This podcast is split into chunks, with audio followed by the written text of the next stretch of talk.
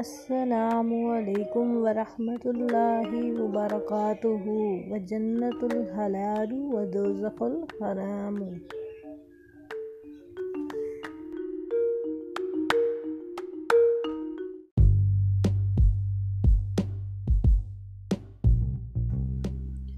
السلام علیکم پیارے بچوں، آپ کی باجی سلینہ حاضر ہے۔ آپ کے لیے ایک جانور کے بارے میں معلومات لے کر کیسا چلاک ہے وہ جانور۔ تو پیارے بچوں، آج میں آپ کو ایک جانور کے بارے میں بتاؤں گی۔ ایک چلاک جانور کے بارے میں آپ نے بہت سے جانوروں کے قصے سنے ہوں گے اور معلومات سنی ہوگی، لیکن آج میں آپ کو ایک عجیب جانور کا حال سناتی ہوں۔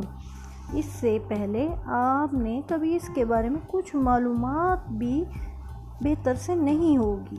تو سنیے، یہ ایک دبلا پتلا جانور ہے۔